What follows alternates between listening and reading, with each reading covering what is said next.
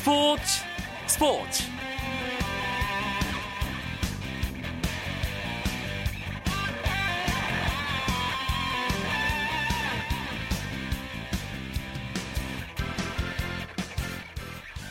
안녕하십니까. 금요일 밤 스포츠 스포츠 아나운서 이광용입니다. 라이언킹 이동국 선수의 축구 대표팀 복귀가 예상되고 있습니다. 이동국 선수가 다음 달 국내에서 열리는 두 차례 A매치에서 다시 한번 국가대표 유니폼을 입고 그라운드를 누빌 것으로 보입니다. 이동국 선수는 대표팀의 승선에 9월 A매치 가운데 아, 한 경기만 출전한다면 센츄리 클럽에 이름을 올리게 되죠. 그래서 더더욱 의미 있는 대표팀 복귀가 될 전망인데요. 이 이야기는 잠시 후 축구 기자들과 함께하는 축구장 가는 길에서 자세하게 나눠보도록 하겠습니다. 먼저 프로야구 경기 상황을 포함한 주요 스포츠 소식 정리해드립니다.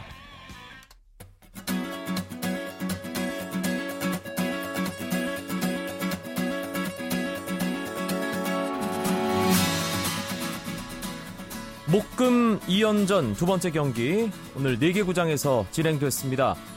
일단 잠실 경기는 끝났네요. 기아 타이거즈와 LG 트윈스 4위 싸움에 얽혀 있는 두 팀 간의 대결이었기 때문에 상당히 큰 관심을 모았습니다. 팽팽하게 기아의 토마스, LG의 리오단의 투수전으로 전개되다가 7회에 양 팀이 나란히 두 점씩 냈습니다. 그리고 8회 말 LG가 결승점을 뽑으면서 3대2 LG 트윈스의 짜릿한 승리였습니다. 구원투수 이동현 선수가 승리 투수가 됐고요.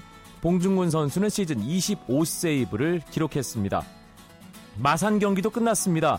이 3위 팀의 대결인데요. 어제 이어서 오늘도 NC가 넥센을 잡고 승차를 4경기로 또 줄였습니다. NC는 선발 투수 찰리의 8이닝 1실점 호투와 그리고 김진성 선수의 마무리에 힘입어서 2대 1로 넥센에게 승리를 거뒀는데요. 넥센의 선발 소사도 7이닝 1실점으로 잘 던졌지만 패전 투수가 됐습니다. 대구 경기는 연장으로 돌입했는데요. 두산이 2회, 3회, 7회 점수를 내면서 4대 0으로 앞서 나갔는데요. 8회 말에 삼성이 석점을 기록했고요. 나바로와 박성민 선수의 홈런 그리고 9회 말 박성민 선수의 극적인 동점 홈런 아, 경기 연장으로 넘어간 상황입니다. 대전 SK와 한화의 대결인데요. SK 한화와 경기에서 지금 한화가 5대 3으로 리드하고 있는 상황입니다. 한화는 오늘 선발 전원 안타를 치면서 SK 마운드를 잘 공략했습니다. SK 선발 김광현 5이닝 2실점하고 마운드 내려갔고요. 한화의 선발 이태양 선수 6과 3분의 2이닝 2실점, 1자책점. 오늘 선발 투수로 제 몫을 했고 한화는 안영명 선수가 이어던지고 있는 상황입니다.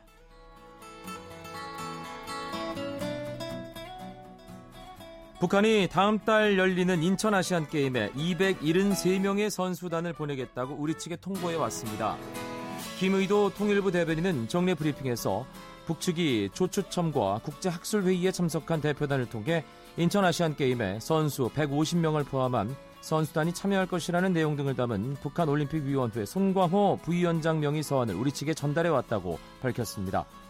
북한이 통보한 선수단은 선수 150명과 심판, 임원진 등 총 273명인데요. 이는 북한이 아시아 올림픽 평의회에 지난 13일 선수 150명을 포함해 총 352명의 선수단 참가 신청서를 제출했을 때보다 80명 가까이 줄어든 규모입니다.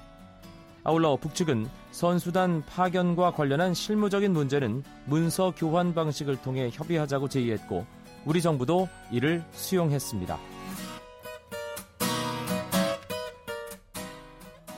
미국 여자 프로골프 투어에서 뛰는 한국 선수들이 캐나다 퍼시픽 여자 오픈 첫날 최상위권에 포진했습니다. 유소연 선수는 대회 1라운드에서 보기 없이 버디만 9개를 몰아치며 코스 레코드인 9언더파 63타를 적어내 단독 선두에 올랐고요. 그 뒤를 한타 차로 최나연 선수가 뒤쫓고 있습니다. 한국 테니스의 차세대 스타 정현 선수가 US 오픈 남자 단식 예선 3회전 진출에 실패했습니다. 정현은 미국 뉴욕에서 열린 대회 예선 2회전에서 대만의 지미왕에게 세트스코어 0대 2로 져 3회전 진출이 무산됐습니다.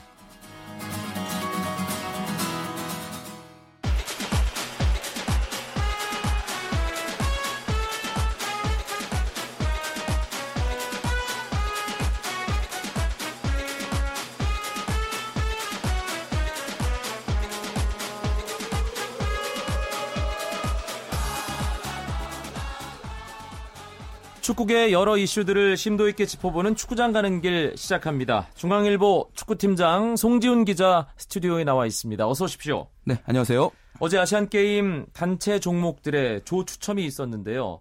아시안게임 축구대표팀 조편성 결과도 나왔고 일정도 결정이 됐죠. 그렇습니다. 그 우리 남자 대표팀 일단 1986년 서울 대회 이후로 28년 만에 이제 통산 네 번째 금메달에 도전을 하는데요. 그 본선 조별리그에서는 말레이시아, 사우디아라비아 그리고 라오스와 함께 A조에 배정이 됐습니다. 그 조추첨을 하면서 일정도 함께 결정이 됐는데요. 다음 달 14일 오후 5시에 인천 문학경기장에서 말레이시아와 첫 경기를 하게 되고요.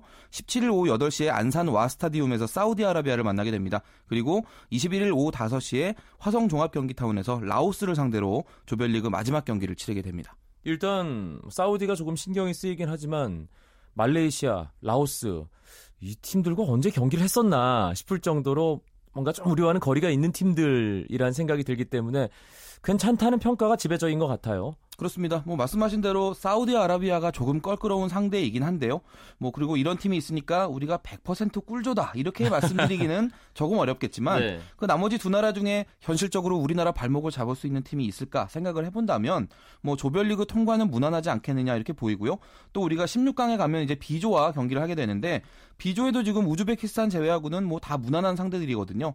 꿀조는 아니라도 지금 이 조합을 보면 최소한 설탕물 조는 되지 않나 저는 개인적으로 그렇게 생각하고 있습니다. 네. 다른 조는 어떻게 편성돼 있나요? 일단 그 A조부터 H조까지 쭉 나눠지게 되는데요. 그 모든 팀을 다 소개해 드리기는 조금 이렇게 너무 많고 일단 주요 팀들의 그 배치를 제가 말씀드리면요. 아까 말씀드린 우즈베키스탄이 지금 B조에 있습니다. 우리랑 이제 금메달을 경쟁할 수 있는 그런 후보들을 위주로 설명을 드릴 건데요.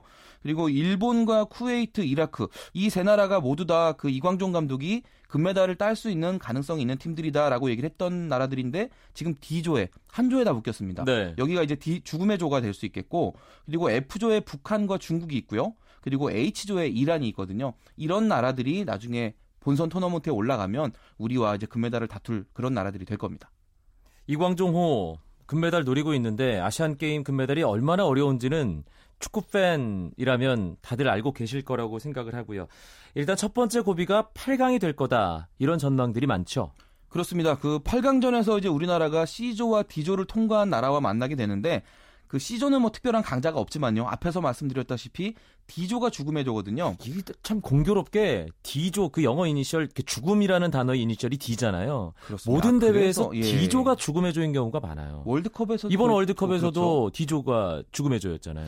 앞으로 D조는 우리가 반드시 피해야 하지 않나라는 생각을 해보면서 네.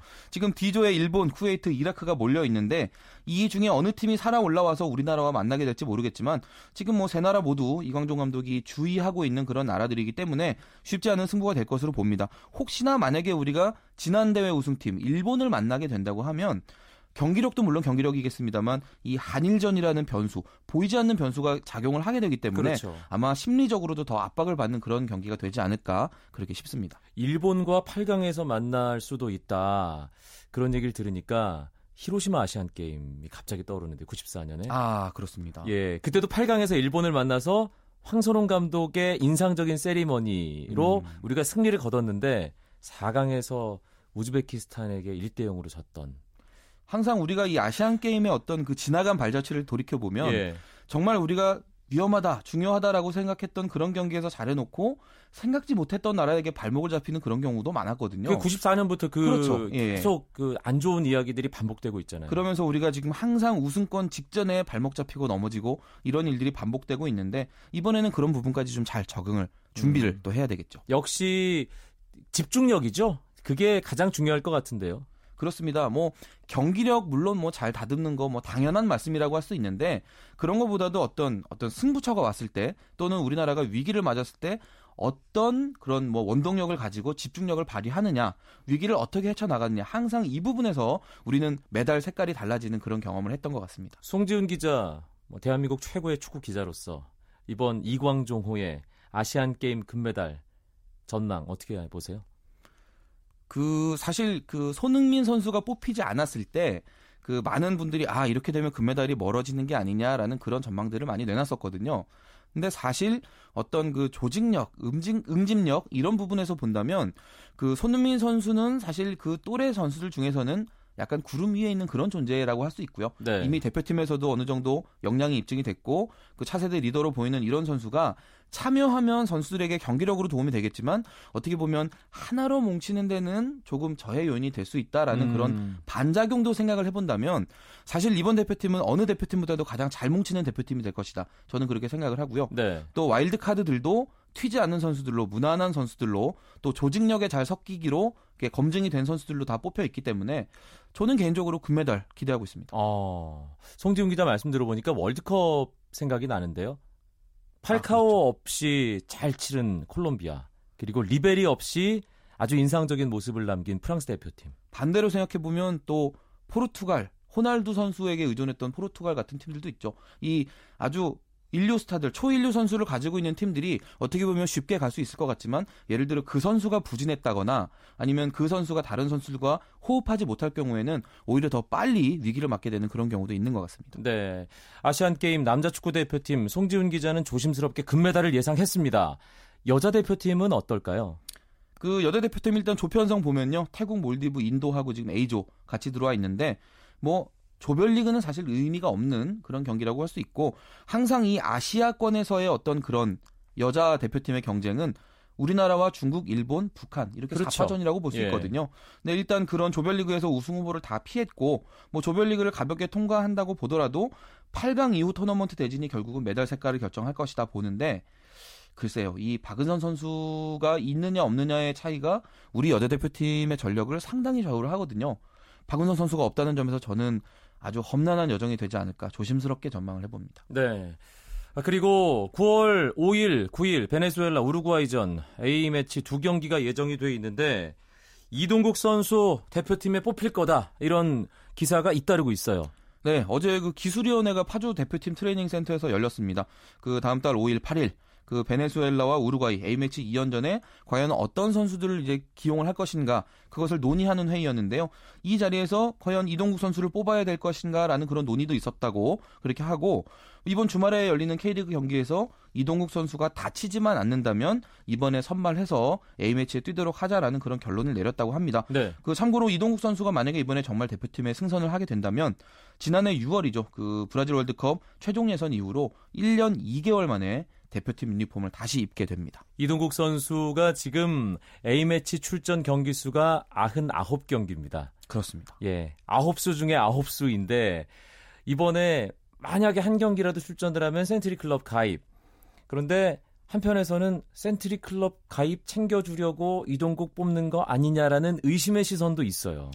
그렇습니다. 이 100경기, A매치 100경기라는 게 정말 대단한 기록이거든요. 그렇죠. 우리나라 축구 역사를 통틀어서도 지금 8명 선수밖에 없는 그런 대기록인데 뭐 아무래도 어떤 하나의 안건에 대해서 사람들이 모두가 의견을 모으는 게 쉽진 않죠. 근데 특히나 이런 지금 이 이동국 선수를 선발하는 문제에 대해서는 지금 감독도 선임되지 않았고요. 또 대표팀 분위기가 다소 어수선한 이런 상황에 이동국 선수를 센츄리 클럽 멤버로 넣어주기 위해서 일종의 특혜를 주는 게 아니냐 이렇게 의혹의 시선을 보내는 분들도 분명히 계시는 것 같습니다. 그런데 사실 그냥 실력면으로 놓고 봤을 때는 그 의혹의 시선은 지나친 감이 없지 않아요.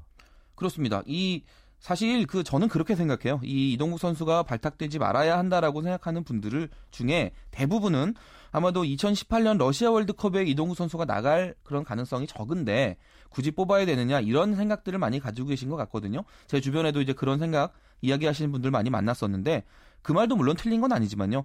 생각해 보면 지금 당장 우리 눈앞에 와 있는 과제는 그 러시아 월드컵이 아니라 내년 1월에 열리는 아시안컵이거든요. 그렇죠. 그리고 이런 장기적인 계획도 물론 대표팀을 운영할 때 중요하지만 기본적으로 대표팀은 해당 시점에 가장 좋은 기량을 가진 선수가 뽑히는 그런 무대라고 생각을 하는 게 기본적으로 맞다고 보고요. 그렇게 본다면 지금 K리그 득점왕 그리고 또 도움 2위를 하고 있는 이 이동욱 선수의 발탁이 전혀 문제가 될 것이 없다. 저는 그렇게 생각합니다. 그리고 이제 선발돼서 어, 경기를 뛰고 센츄리클럽 가입을 한다면 축구 팬들이 이동국이라는 한국 축구를 대표하는 선수의 어, 어떤 기, 그 기념비적인 사건에 다들 축하를 좀 보내줬으면 하는 바람도 생깁니다.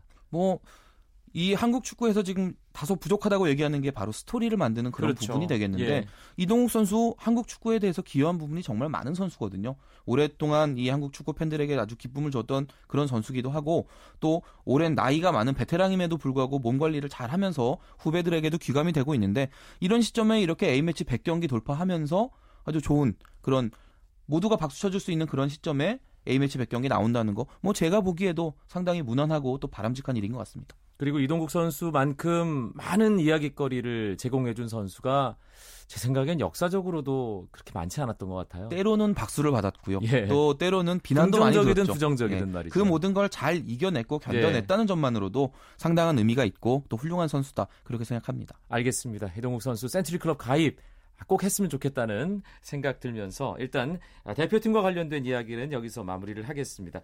아, 축구 기자와 함께하는 축구장 가는 길 듣고 계시고요. 중앙일보의 축구팀장 송지훈 기자가 재미있는 이야기 함께하고 있습니다. 쳤다 하면 홈런이고 슛 한편의 드라마 그것이 바로 그것이 바로 손에 잡힌 우승 트로피 목에 걸린 그 배달 너와 내가 하나 되는 그것이 바로 그것이 바로 그것이 바로 꿈꾸던 스포츠 KBS 1라디오 이광용의 스포츠 스포츠 이제 경기 이야기들을 좀 해보죠. 아시아 축구연맹 챔피언스리그 8강 1차전 치른 상황입니다. K리그 클래식 두 팀이 8강에서 만나서 어, 한편으로는 좀 뜨겁기도 하지만 너무 일찍 만나서 안타깝기도 한 뭐 그런 기분입니다. 그렇습니다. 우리 입장에서는 서로 다른 조에서 경쟁을 하면서 최대한 늦게 만났으면 좋겠다. 라고 생각했던 그 두 팀이죠. 서울과 포항이 조금 이르게 지금 8강에서 만나 있습니다. 그 이틀 전이죠. 20일에 이제 포항에서 양 팀의 8강 1차전이 있었는데요. 득점 없이 0대 0으로 비기면서 승부를 가리지 못했습니다. 그 경기 내용은 아주 치열했는데요. 아무래도 이 토너먼트는 이기는 건 못지않게 지지 않는 게 더 정말 중요한 승부거든요. 그렇죠. 그러다 보니까 어떤 결정적인 순간에는 서로 서로 조심을 했던 게 득점 없는 무승부라는 어떻게 보면 조금은 김이 새는 결과로 나타나지 않았나 그렇게 생각됩니다. 이제 서울 월드컵 경기장으로 장소를 옮겨서 2차전 치르는데 어떻게 보세요? 사실 포항이 이번 올 시즌 챔피언스리그에서 원정 경기는 한 번도 안 졌습니다. 그리고 어허. 상대적으로 서울은 항상 홈에서 강한 것으로 알려져 있는 그런 팀인데요. 이런 통계 자료는 사실 이런 이 토너먼트 또 중요한 승부에서는 아무래도 이렇게 통하지 않는 경우가 많고요. 오히려 그 경기 당시의 분위기가 조금 더 중요한 경우가 많거든요. 뭐 당연히 한 골, 특히나 선제골로 승부가 갈릴 가능성이 높다라고 생각은 하는데 포항보다는 아무래도 이 홈에서 경기를 하는 서울이 심리적으로 조금 우위에 선 상태에서 경기를 하지 않을까 저는 그렇게 예상을 하고요. 그런 점에서 보면 포항이 어떻게든 그 홈 1차전에서 유리한 상황을 조금 만들어 놓고 갔어야 하지 않나라는 음흠. 그런 생각도 듭니다. 그런데 다른 8강 경기들을 살펴보니까 눈에 띄는 결과가 있습니다. 중국의 광저우 홍다가 호주의 웨스턴 시드니에게 패했어요. 그렇습니다. 그 이제 같은 날 경기가 열렸었는데요. 광저우는 그 호주 원정 경기를 했었습니다. 그 후반 14분에 시드니의 안소니 골렉 선수에게 결승골을 내주면서 0대 1로 졌습니다. 사실 이 챔피언스리그 출전 팀들 중에 공격력만으로 봤을 때는 최강이다라는 평가를 받는 팀이 바로 광저우거든요. 그렇기 때문에 첫 경기가 0대 1로 지긴 했지만 뭐 2차전에서 한 골 차 정도를 뒤집는 거는 문제가 아닐 수도 있는데 진짜 큰 문제는 이 1차전에서 핵심 전력 선수들 중에 두 명이죠. 장림펑 선수와 가우린 선수가 후반 막판에 연속으로 퇴장을 당했습니다. 네. 그러면서 이제 2차전에 나올 수 없는 상황이 됐는데 패배보다 더 아픈 결과네요. 그렇죠. 전력 손실도 물론 손실이지만 심리적으로 우리가 좀 베스트 멤버 중에 두 명을 빼고 해야 된다는 부분이 심리적으로 선수들의 위축을 가져올 수 있는 상황이다. 그렇게 해석할 수 있겠습니다. 네. 어, 포항, 서울, 일단 광저우가 1차전 패배했다는 게 두 팀이 만약에 올라간다면 긍정적인 부분으로 작용할 수도 있을 거란 생각이 드는데, 어, 서울이 상당히 좀 최근에 일정이 빡빡하다는 느낌이 드네요. 어, K리그 클래식 22라운드가 주말에 있는데, 서울로서는 아시아 챔피언스 리그 8강 1, 2차전을 사이에 두고 하는 경기인데, 전북을 만나요? 그렇습니다. 사실 이 매치업만 보면 이게 내일 오후 7시에 전주 월드컵 경기장에서 네. 열리는데 이 매치업만 보면 서울이 얼마나 이기고 싶겠습니까? 지금 이 상황에 상대팀이 리그 선두기도 하고 또 최근에 서울을 만났을 때 그렇게 힘을 못 썼던 그런 팀이기도 하기 때문에 이 팀을 잡고 우리가 힘을 얻고 싶다라는 생각도 분명히 들겠지만 그럼에도 불구하고 지금 서울은 다음 주 수요일에 포항과 2차전을 해야 되기 때문에 이 전북과의 경기에 힘을 최대한 쏟을 수 없는 그런 입장이거든요. 상대적으로 전북이 또 지금 이런 서울의 그런 딜레마를 잘 이용하고 있는 것 같은데요. 최근에 그 아마 축구 팬들 많이 보셨을 거예요. 그 최강희 감독이 독수리 사냥한다 이런 이제 그 설명하면서 예. 총 들고 있는 사진. 아마 지금 그 최근에 전북이 서울을 잘 못 이겨서 많이 약이 올랐을 텐데 그런 무승 징크스를 깰 수 있는 좋은 기회다라고 보고 심리전도 아주 적극적으로 하는 것 같습니다. 네, 그런 스토리 만들기도 상당히 좋아 보였고요. 전북 현대 같은 경우. 네. 어, 서울은 뭐 지난주에 인천과의 경기 21라운드 경기에서 주전을 대거 빼면서도 아주 화끈한 경기를 했기 때문에 아주 재미있는 경기가 내일 전주성에서 저녁에 펼쳐지지 않을까 그런 기대가 있습니다. 항상 그런 이진 선수들이 나왔을 때 오히려 더 좋은 경기를 보여주는 경우들이 많이 있었죠. 네. 포항도 내일 저녁에 경기를 갔죠. 네, 포항은 이제 경남하고 경기를 하는데요. 경남이 지금 하위권에 많이 떨어져 있지만 지금 포항이 그렇게 마음을 놓을 수 있는 상황은 아닙니다. 포항이 최근에 그 전북과 서울 연속으로 상대를 하면서 1무 1패로 성적이 좋지 않았거든요. 그리고 반대로 경남은 지금 감독이 바뀌면서 이게 극약 처방이 돼서 그 지난 이제 무승 늪에서 탈출을 하는 그런 일이 있었기 때문에 만약에 포항이 경남을 만나서 이기거나 또는 비기더라도 시원한 경기를 하지 못할 경우에는 서울과의 경기를 앞두고 좀 심리적으로 불편한 상황이 될 수가 있습니다. 그런 점에서 포항도 나름의 딜레마를 안고 있는 경기다 이렇게 보겠습니다. 토요일인 내일 울산과 상주의 경기가 또 치러지고요. 일요일 또 세 경기가 펼쳐지는데 어, 대진과 장소 송지훈 기자가 짚어주시죠. 네, 오후 7시에 수원과 성남의 경기 수원 월드컵 경기장에서 있고요. 같은 시간에 인천과 제주의 경기는 인천 축구 전용구장에서 열리게 됩니다. 또 오후 7시 30분부터는 부산과 전남의 경기, 부산 아시아도 주경기장에서 시작이 되거든요. 이 각각 다 스토리가 있는 경기들이고 모든 팀, 여섯 팀 다 이겨야 되는 팀이니까요. 꼭 지켜봐 주시기 바라겠습니다. 네, 요즘 그 얼음물 세례받는 아이스버킷 챌린지가 유행인데 어, 오늘 저희가 소개해드렸던 케이르 클래식 감독들도 상당수 지금 예, 동참을 하고 있거든요. 뿐만 아니라 지금 그 이광용 아나운서도 지금 챌린지를 받아두신 아, 상황으로 아, 예. 알고 있는데, 예, 네 반드시 꼭 응하실 것으로 믿고요. 예. 뭐 내일이나 뭐 도전 동영상이나 사진 한번 기대해 보겠습니다. 아, 전남 드래곤즈 이종호 선수 어, 다시 한번 이 방송 기회를 빌려서 감사 감사드립니다. 말 드리고요. 알겠습니다. 저도 빨리 아이스 버킷 챌린지 이 얼음 양동이 도전 어, 응해서 어, 그 동영상을 공유하도록 하겠습니다. 아, 축구 기자 송지훈 기자와 함께했던 축구장 가는 길 오늘 풍성한 축구 이야기로 꾸며드렸습니다. 고맙습니다. 감사합니다. 스포츠 스포츠 내일은 9시 20분부터 최시중 아나운서와 함께 하실 수 있고요. 저는 월요일 밤에 다시 뵙겠습니다. 아나운서 이광용이었습니다. 고맙습니다. 스포츠 스포츠